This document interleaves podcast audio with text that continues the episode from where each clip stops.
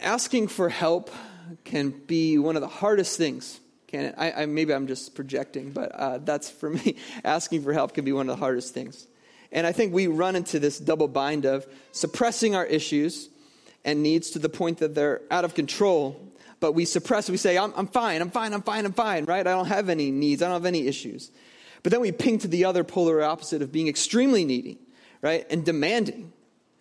And uh, we see these two extremes in our culture, I think, don't we? We, on the one hand, American individualism says, you know, you're an individual, you're fine, uh, be strong, be autonomous, well rounded, self sufficient. That is ideal. And then the American consumerism plays right into that. We will let you buy your way out of anything. You can provide for yourself, you can figure it out, be you, right? But then on the other hand, there's this very prevalent moment, uh, movement that says if your needs aren't being met, uh, then you're entitled to do whatever. You're entitled to act in whatever way that you want to get them all met. And so instead of being without needs and self sufficient, all of a sudden we're super needy. Uh, and we're really needy when, for example, our spouse isn't meeting the needs we want, uh, our streaming service isn't meeting our needs, our grocery store isn't giving us the right food. Um, you know, you can see how consumerism plays into this as well, right? Even our church, church isn't cool enough. The same guy's doing everything. What's the point? It's not a very great church, right? Uh, and you could be like, "What? Uh, I'm just going to jump ship. I'm skipping out. I'm done." Right? You can if your marriage is incompatible, you can say, I'm out, I'm done. If, if uh, of course, and, and consumerism plays right into this, and we're just left with uh, all these either no need independent robots that are self sufficient or these very demanding, entitled creatures, codependent on each other, codependent on things that um, cannot give us life because they don't have life. Surprised that proud people left to themselves are basically running around trying to solve the problem. It doesn't work. Uh, this, it's our, the image of God has been broken and disintegrated in us, and that's what happens when pride takes over when we are on the throne of our hearts and not God. We can't protect ourselves. We can't provide for ourselves in our own power. We are weak. So we ping back and forth between entitlement um, and neediness in regard to things and others or self sufficiency and sometimes we do that within the same hour, right? Of the same day. We can just be all over the place. We're unstable. And so we shouldn't be surprised at that because Jesus is the stabilizing rock, right? He is the foundation of our lives. And when we're not turning to Him and asking for help, um, it's going to be unstable. And so His grace allows us to come to God humbly. That's what we're going to see today. Because He came to us in humility, we have no right to come to Him except in humility. So, the big idea I'm going to give you right off the bat for Psalm 28, I'll give you now, and then we'll explore together throughout, is um, humble pleading is the pathway to God's provision and protection.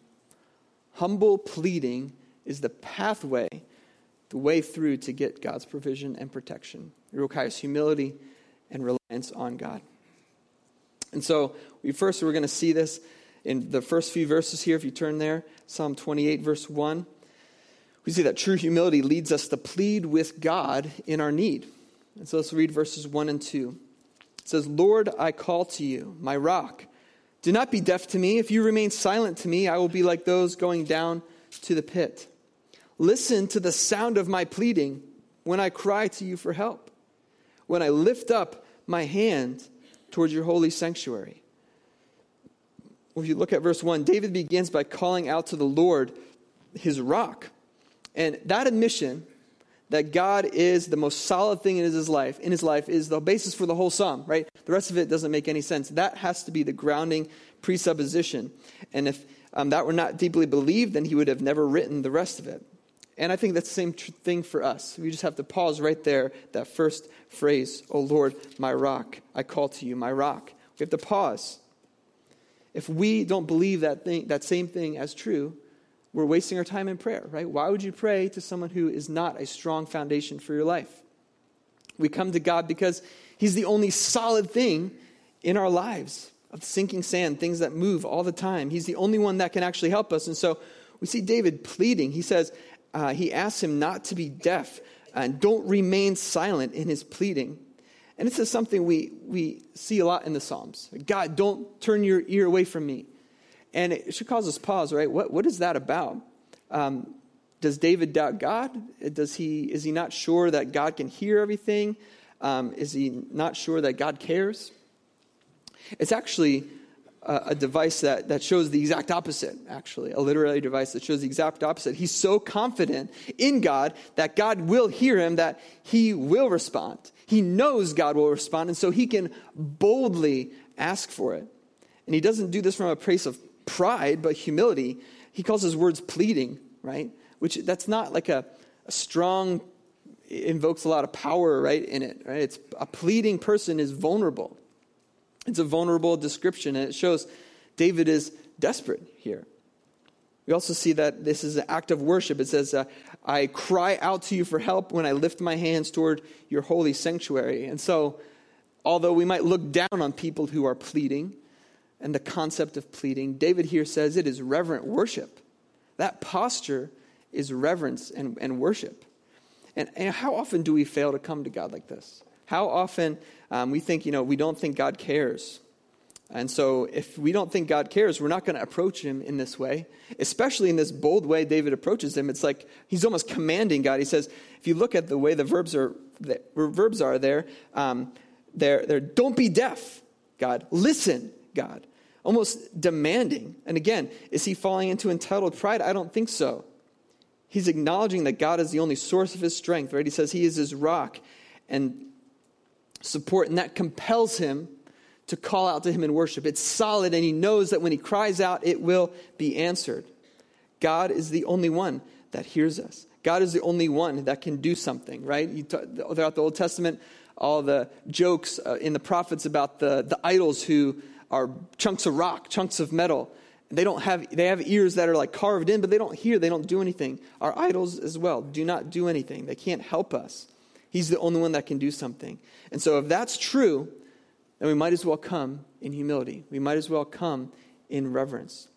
I'm reminded of the persistent widow in, in Luke 18, who the, the way Jesus tells the parable is there's this judge who doesn't care at all about anybody, but this widow just keeps coming and asking, and he finally relents. And the, the idea is how much more will God, a loving God, how much more will he respond to us? How much more will he see us and care for us when we come to him? This worship that David engages in here, it's not tame, it's not emotionally stoic.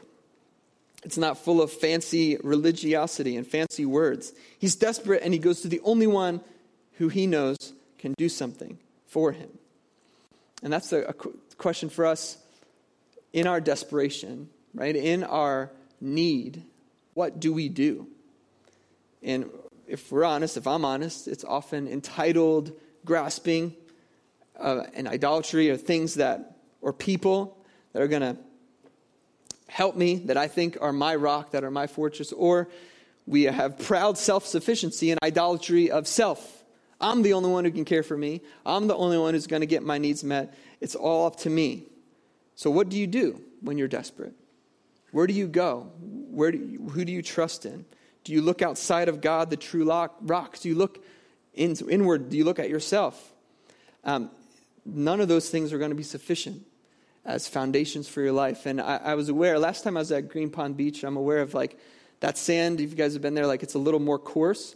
And I realized, yeah, sand's just a bunch of rocks like that are like really small. It's like, oh, I think probably everybody knew that, but it just struck me.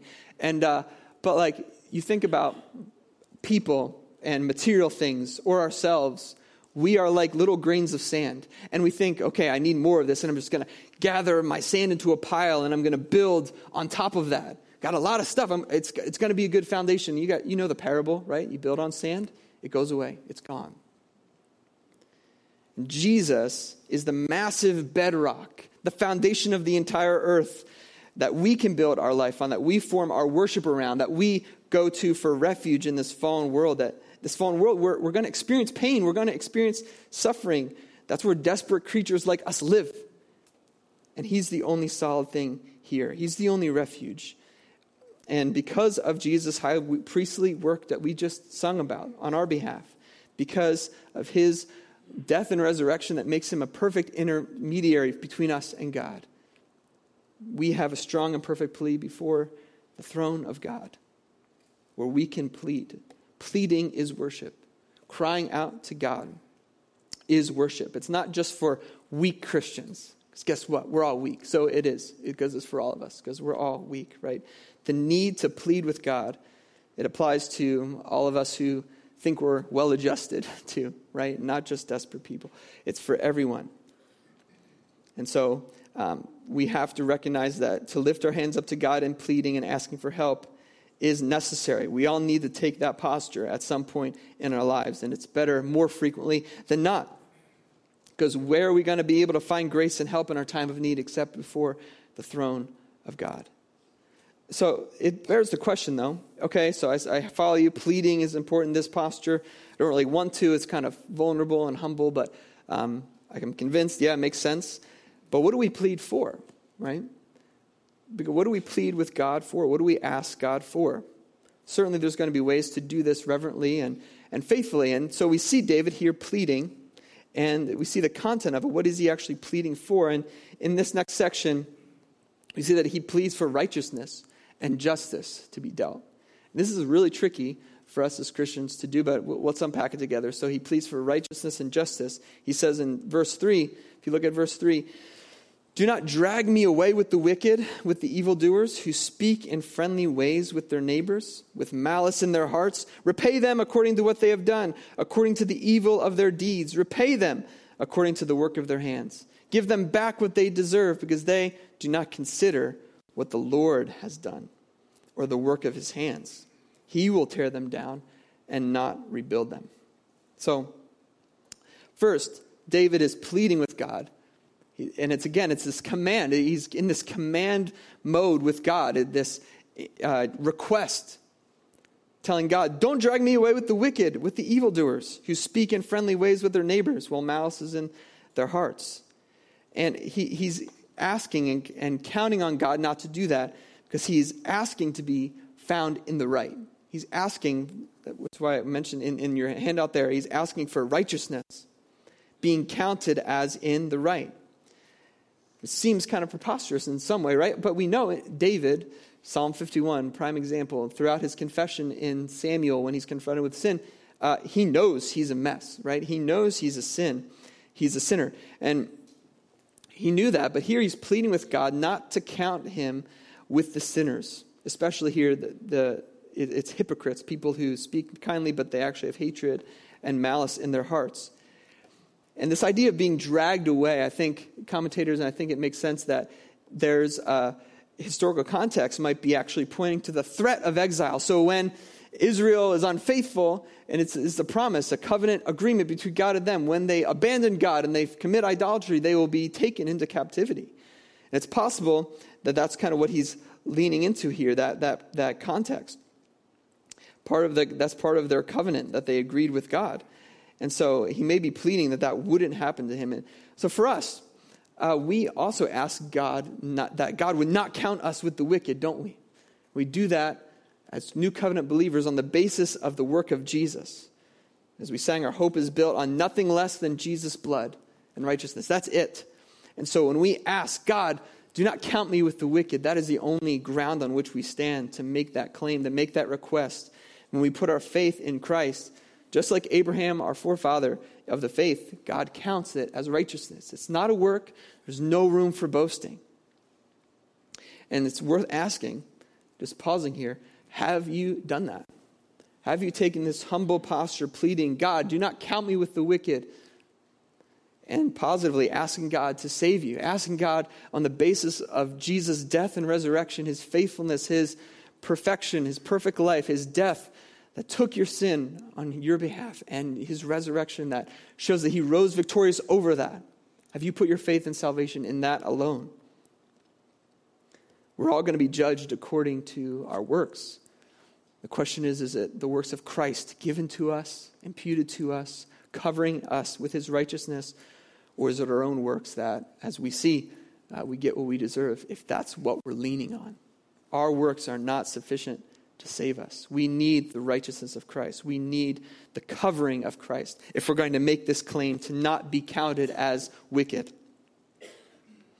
You see here, he's uh, asking these things of God. And I think going back to the, the posture thing, um, it's related to God's promises. He can boldly ask things. And we're going to keep coming back to this.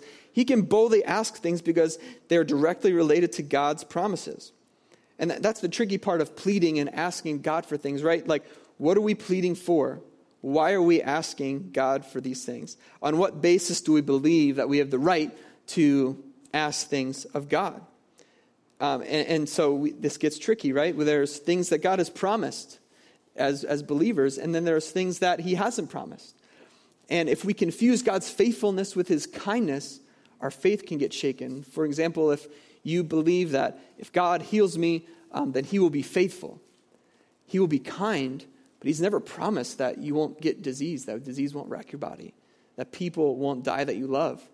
Um, that's not something he's promised. In fact, it's promised that we will suffer in this world, right? We have to be careful about what the motivation and what we expect God to do. Our expectations are incredibly important when we enter this posture of, of pleading. God wants to hear our distresses. He wants to hear our anxieties. He wants us to bring our requests and be, have them made known to Him. Um, but our expectations are important. And David, so in this historical context, David had a lot of promises given to him. As an Israelite, you have the covenant of Sinai, that he had pro- covenant promises with, between God and his people. He is also a king, and in 2 Samuel 7, God made the covenant with David, specifically around him as the faithful king. And so those are the co- pro- covenant promises God, David is hanging on to. And so the question for us is what are the promises we hang on to when we come to God in this posture of pleading? What has God promised us as new covenant believers? Because that is the framework that we are in now, the new covenant. So, what is that? And if you, you know, Jeremiah 31, Ezekiel 36, all through the New Testament, um, specifically 2 Corinthians 3 and 4, lay this out, the book of Romans. Um, and we see what is promised to us. And it's forgiveness of sins, right? The presence of the Holy Spirit, the convicting power of the Holy Spirit, the comfort of the Holy Spirit. Jesus and his, through his Spirit will never leave us or forsake us. That's a promise. The promise is we'll receive new hearts of flesh, replacing the hearts of stone. And so the heart of flesh wants to obey, right, and is renewed and regenerated. We're promised of a future life, a future in new creation, that we will be with God forever. That's what he promises us. And for sure, God is kind when disease, uh, when the effects of the curse don't reach us, when life is preserved, when disease doesn't you know, destroy us completely, when we maybe we have more than what we need financially, that's God's kindness. But his faithfulness is to his promises. And so we have to be careful. We have, in fact, his promises have more to do with the guarantee. As Jesus said, promised what? You will have trouble. That is a promise. And so it's important to know what God has promised, and then we can confidently bank on that. Right? So that's what David's doing. He's confidently banking on God's covenant promises to him. And so if we are in Christ, we can confidently come before the throne of grace and say, God, forgive me. And he will. Say, God, be with me. And he is. God, help me to understand and be comforted by your spirit in this. And he will.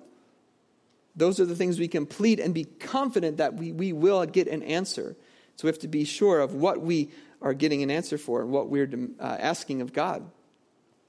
The next thing David does is he asks God for justice to be carried out there on the evildoers.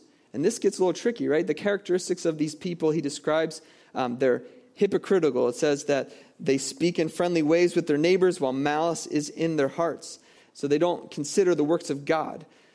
In other words, they don't worship God, right? They're not God followers. They're not, uh, they don't worship God as he deserves. And so David is asking God to do, to give them what they deserve as idolaters. And he's asking for justice. Because the fruit of these people, the fruit of these people's lives is the exact opposite of one who is humbly coming before God, one who acknowledges God, who God is. And it's tough language for us to read, I think, like especially in light of the Sermon on the Mount we just got out of Matthew, and it's like, wait, what am I? How do I treat people who are, you know, uh, who are offending me? Right? Um, I'm supposed to turn the other cheek. I'm supposed to love my enemies. What's going on? How are we to faithfully long for justice? That is a, a huge question. How do you faithfully long for justice? Well, we have to read it through the lens of the gospel. Where has justice been dealt with? Romans 3 the righteousness of God, the just, God is just and justifier. Why?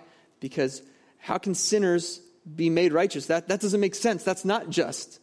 But because of Christ, that's, Paul says in Romans 3, God is just and justifier because of the death of Jesus on behalf of sinners.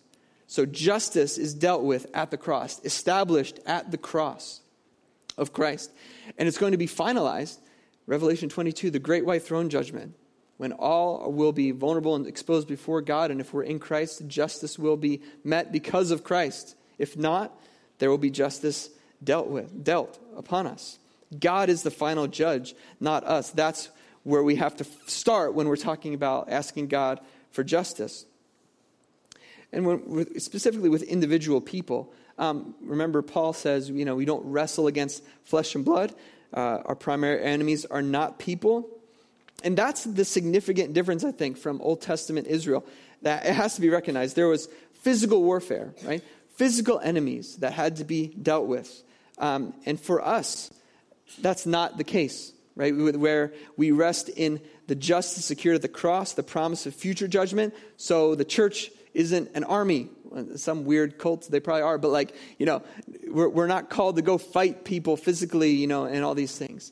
Um, it's not like Old Testament Israel. The promises are different, the structure is different. And so justice will be served in the end based on the justice either at the cross or the fact that someone w- will be cast away from God because they stand before God unrighteous. And so, um, and it, as he says here in Psalm, Psalm 28, they might look good, but it doesn't matter. It's not going to matter on the last day. God sees through the heart. God sees the issues at work going on inside. And it reminds us of the Pharisees, right? As we've been through Matthew a little bit here. The Pharisees look good on the outside, but they were not connected with God in faith. They were not connected to God in surrender of their lives.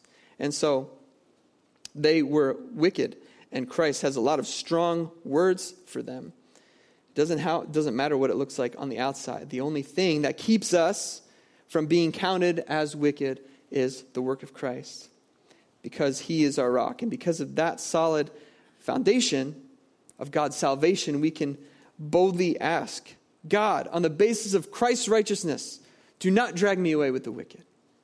That's how we can read the psalm. Because God's covenant faithfulness, his righteousness has secured us, secured his salvation. And, and he is pleased. It goes back to pleading as worship. He's pleased when we come before him in confession, plead, God, I confess this sin to you again and again and again. Do not count me as the wicked. And we bank on that promise because we are in Christ. That act of constantly pleading with God in this way brings Him glory. And for us, it shapes us, it molds us, it helps us as we interact with God in this way, as we remain humble. It turns our hearts to worship Him. So that's a little bit about how we can desire, and there's a lot more to be said probably about how we can desire righteousness, desire justice in this world. But at the end of the day, we have to bank on the justice at the cross and look forward and anticipate the righteousness, the justice that will be happening in the end times in the judgment. And so we see that pleading is appropriate. Pleading demonstrates trust. And as we look at this way David has moved through the psalm, he has pled with God, he has worked these things out with God, he knows he's going to respond. And in verse 6, we see that pleading demonstrates trust, right? Pleading demonstrates trust, and trust leads to worship. So if you look at verse 6 with me, he says, Blessed be the Lord, for he has heard the sound of my pleading. We don't know what happened for David. Something clicked, or maybe something physically happened, and David recognized that God and acknowledges God has heard him. And maybe it's just because he knows God has heard him. But he says, He has heard the sound of my pleading. We hear, see that word again. The Lord is my strength and my shield. My heart trusts in him, and I am helped. Therefore, my heart celebrates, and I give thanks to him with my song. So, when we plead humbly with God's promises and glory in our minds, then worship is the natural response. Because when we plead humbly before God, um, our hearts are aligned with His will, they're aligned with His promises. And it brings Him glory and our greater good, and we respond in worship. Again, he reverts back to this protection language strength. Uh, he calls God his strength He's a stronghold. He is uh, my shield. It reminds me of Genesis 15, where God came to Abram uh, in the middle and to make the covenant with him. And he says, Abram, I am your shield. Your reward will be very great.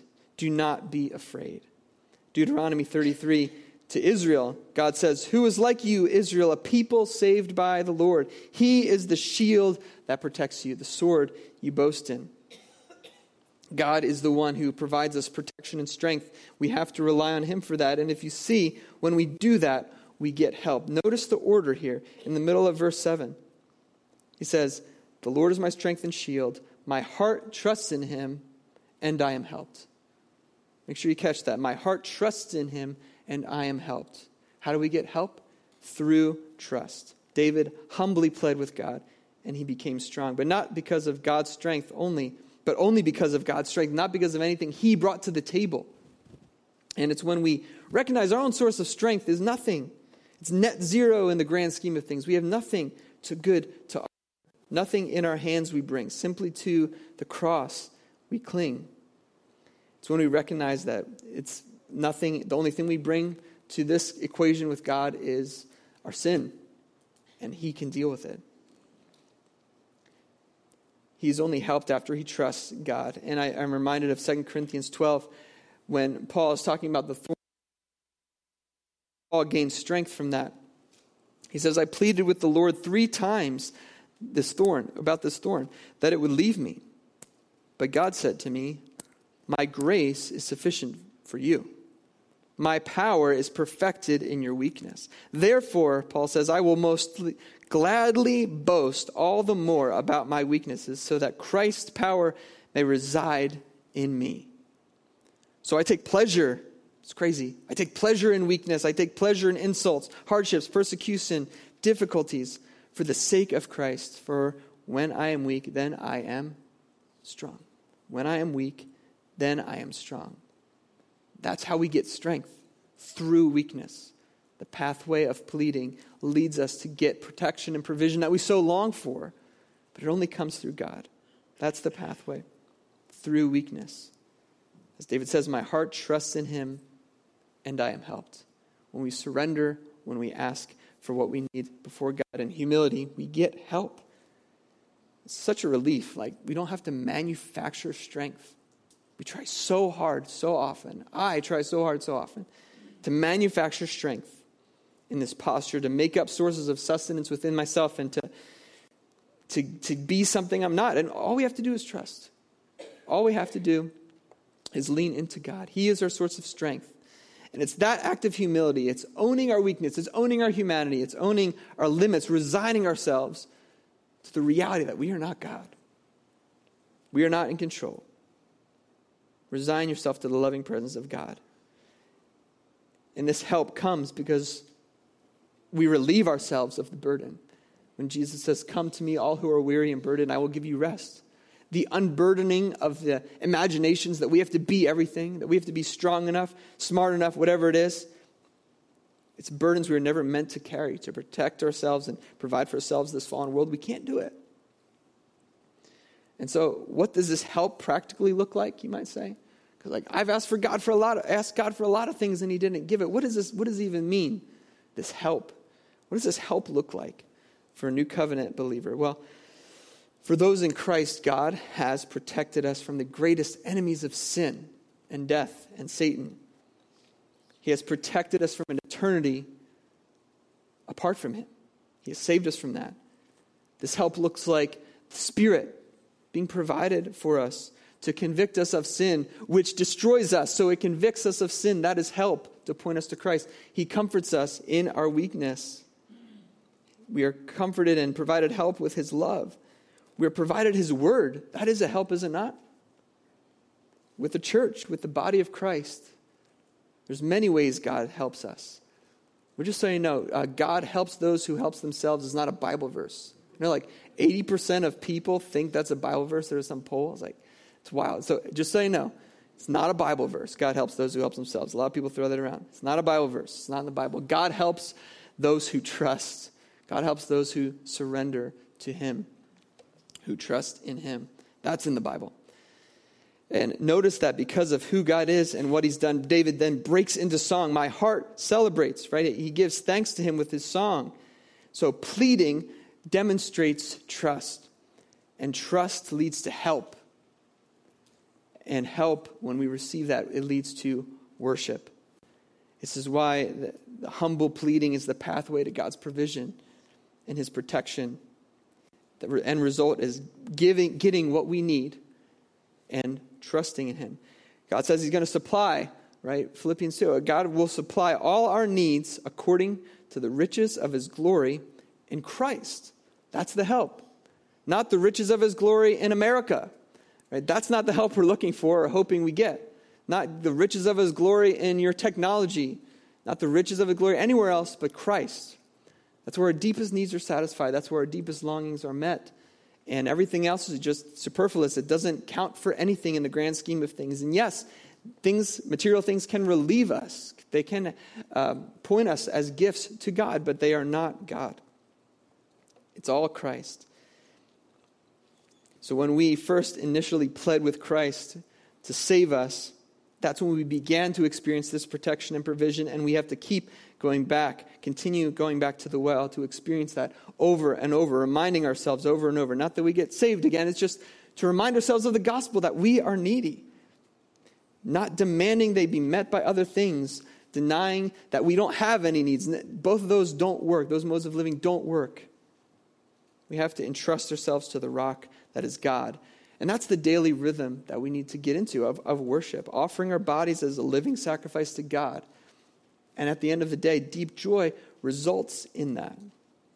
And I wonder if verses 8 and 9 are sort of the, the contents of his response of joy, almost like a song. And it's a corporate song. You notice it goes from being personal to sort of being corporate in these last two verses. if you look at verse 8 with me, he says, The Lord is the strength of his people, he is the stronghold of salvation for his anointed. Save your people, bless your possession shepherd them, and carry them forever. David transitions from the Lord is my strength to the Lord is the strength of his people. And we've hit this maybe three or four times because David's talked about three or four times throughout this psalm. But just worth asking, point blank, is the Lord your strength? Is he your strength? Is he your stronghold? And how might you know? You're like, okay, I, I think, maybe, right? How might you know? There's, there's a lot of ways maybe to evaluate that. Um, but what is stress like in your life? How do you deal with stress? I'm not going to ask you if you're stressed because everybody's stressed. I get it. But what do you do with stress? How do you process it? Of course, we all have full schedules and there's a lot of unknowns, a lot of thing, rain. You know, I'm sure everybody's roof is leaking somewhere, right? There's all kinds of stress in our lives. We all have it. But are you stressed because you're giving more than you can give?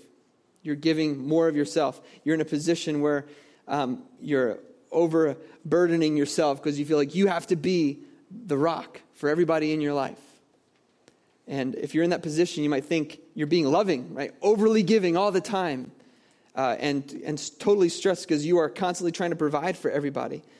But it's not loving because you're, you're giving from something you don't have. It's giving a gift you can't give. Um, the foundation is just pebbles of your life, not the bedrock of Christ. You're only human, you know, you're not God. And, and sometimes we get stressed because we take on the position of God, have to be everything, all things for all people, for everybody in my life. And we can run ourselves ragged. And God isn't our strength, we are our strength. And it's not noble and I, say this from personal experience, it's not noble to burn yourself out and violate your humanity um, for the sake of posing as strong, the sake of posing that you have it all together, the sake of posing that you are, you can be the best or you can be everything for everyone in your life. We're limited. Our strength is limited. And that's going to prove itself out over time because it shows that there was nothing, a vacuum that we're trying to give from. But if we go through this process as David lays out, God is the source of his strength for his people. God is our strength and shield. And so, resourced in his love and strength, we can be strong only through him. It's through humility, the humble pathway of pleading with God in our need. It's not a badge of honor to live a life of self sacrifice or independence just to prove to others that you can do it, right? To, to prove, to be an example, right, to others who uh, need to suck it up. You know, look at me. You need to suck it up. Look at me. I'm giving everything, right? That's not noble. Uh, God isn't after white knuckled, willful obedience. He's after surrender, willing surrender to Him in humility, acknowledging our need. Jesus is the only one capable of taking the weight of the world on his shoulders. That's it, not us. And our strength comes from him. He is the Messiah, he is the anointed one. And I think in this next part of uh, verse 8, there's a little bit of a Christological reference here because God has provided through his anointed one, Jesus, salvation. And, and there's this, the, the phrase, his anointed, uh, is the term Messiah. Um, and in the Hebrew there. And, and here it, it refers to David specifically in this context. David is the anointed king. Messiah just means anointed one. And David was the anointed one in that context, the one who was delivered. And he says, You have delivered your stronghold of salvation for his your anointed, meaning me. Talk to David saying, You have been a stronghold for me, and I am your anointed king. But I would suggest to you that the greater David also found stronghold and strength in his purpose from God. He found his strength in God, knowing that he was the promised one, knowing that who he was, and trusted in God completely. Even though it's not directly quoted, there's a lot of Psalms and prophetic quotations by Jesus to indicate that, that he fully trusted the Father, that he fully trusted him with the plan. Even in the garden, not my will, but yours be done, knowing that he would not be defeated by the grave because of the willingly he willingly went to the cross and because of that tr- that is true of the anointed one the true king because that is true we can plead with god. And we see this pleading one last time here in verse 9 and uh, by now it doesn't really feel like pleading. It just kind of feels normal as we get through the to the end of the psalm this way this, this request at the end save your people. Bless your possession. Shepherd them. Carry them forever what a beautiful request to end, to end on. Again, the, the, he's basically exhorting God, coming up short maybe of a demand, um, and yet God has already promised all these things. So, in so many different ways. And so he can boldly just say, without you know, pretense, God, save your people. God, bless us. God, shepherd us. God, carry us. And he can do that because of his promises, because he knows it's true, because he knows God is going to come through for him. We can cry out to God in the same way. Ask that he save us, because he's promised to do so. To, the request to bless your possession, it connects this idea that God's people are his inheritance, his possession, as he calls Israel so many times. How meaningful is that? To be called God's treasured possession that is blessed by Him. Usually we imagine blessing as getting possessions, but here it is God doing the blessing and we are possessed by God. It's beautiful. And the request for God to shepherd His people reminds us of Psalm 23, and many commentators say that this section of Psalm from 22 to 28 is like a kind of a, a section here, and this language sort of bookends it. And shepherding isn't just the, the kindness, but there's also a kind shepherd, but there's a kingly element to it, uh, given, especially given the Psalm's author, King David. Right? And, and you consider the famous passage from, from Micah chapter 5 says, Bethlehem, Ephrathah, you are small among the clans of Judah. One will come from you to be a ruler over Israel from me. His origin is from antiquity, from ancient times. He will stand and shepherd them in the strength of the Lord in the majestic name of the Lord his God, they will live securely, for then his greatness will extend to the ends of the earth. That is our shepherd king. And he's not only our king, but he protects us, he rules us, he carries us gently. If there was any more questions about our strength versus God's strength here, this solves it, right? We need to be carried like a baby sheep, a stupid sheep that keeps jumping in a ditch. We need to be carried. And not just now, not just temporarily, not just for a little bit. It says, carry us forever. You know, we put so much stock into things that we carry around in our pockets, you know, your cell phone or your stuff, you know. Uh, you can carry them though. And, and the reality is, if you can carry something, that thing can't carry you, right? That's the logic of the, the verse I quoted in your bulletin from Isaiah 46. There's a description of idols that the nation of Israel were carrying and putting in their carts, but they ended up going out to exile, and the idols didn't do anything. They're just going on the cart because they're, they're nothing. And uh, this idea they can't rescue they're growing into captivity. And God says, I'm the one who has sustained you, there in Isaiah 46. I'm the one who will carry you, and I will continue to do so. Trust in me. Let's remember we need carrying. Right? We all need carrying. So anything we can carry, anything we, that is dependent on us, it's not going to cut it to be a recipient, a vessel of our worship. It's going to be nothing, it's going to let us down. God's carrying sustainment lasts forever. Nothing else compares to His glory, nothing else compares to His care for us. So I encourage you today turn from the things that are bearing you down, that you are relying on, that actually end up being a burden to you, that are idols that tear, tear you down, that you are trusting in. God is the one that carries you. Nothing else can take that place. So as we finish uh, this psalm together, I just, um, I'm losing my voice, so I'm going to just take a moment of silence. I, I, would like us to just consider, um, and I ask the worship team to come up at this point, and I want to just close our eyes bow our heads and just take a moment of silence of how this psalm might uh, need to be applied to you. What does God have for you here? Who or what have you entrusted yourself to, to carry you right now? Is the Lord your strength? Who or what is shepherding you? Who or what is guiding you at this point in your life? So, again, who, who or what have you entrusted yourself to, to carry you? Is the Lord your strength? Where are you getting guidance and shepherding from? Let's just take a moment to consider these things. Let the Holy Spirit speak to us.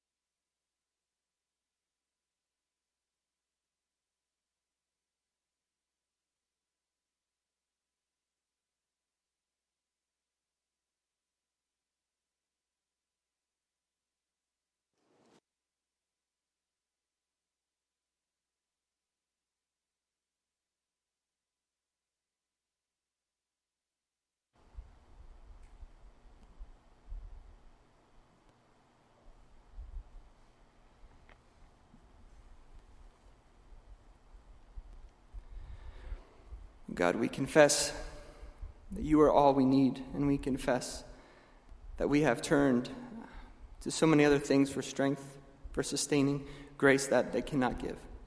We have turned to ourselves to sustain ourselves, to uh, provide what we cannot provide for ourselves and others. So uh, break us, Lord, of our pride. Help us to find ourselves in you. May we find our righteousness in you alone. May we trust in you alone for our salvation, we pray. In Jesus' name, amen.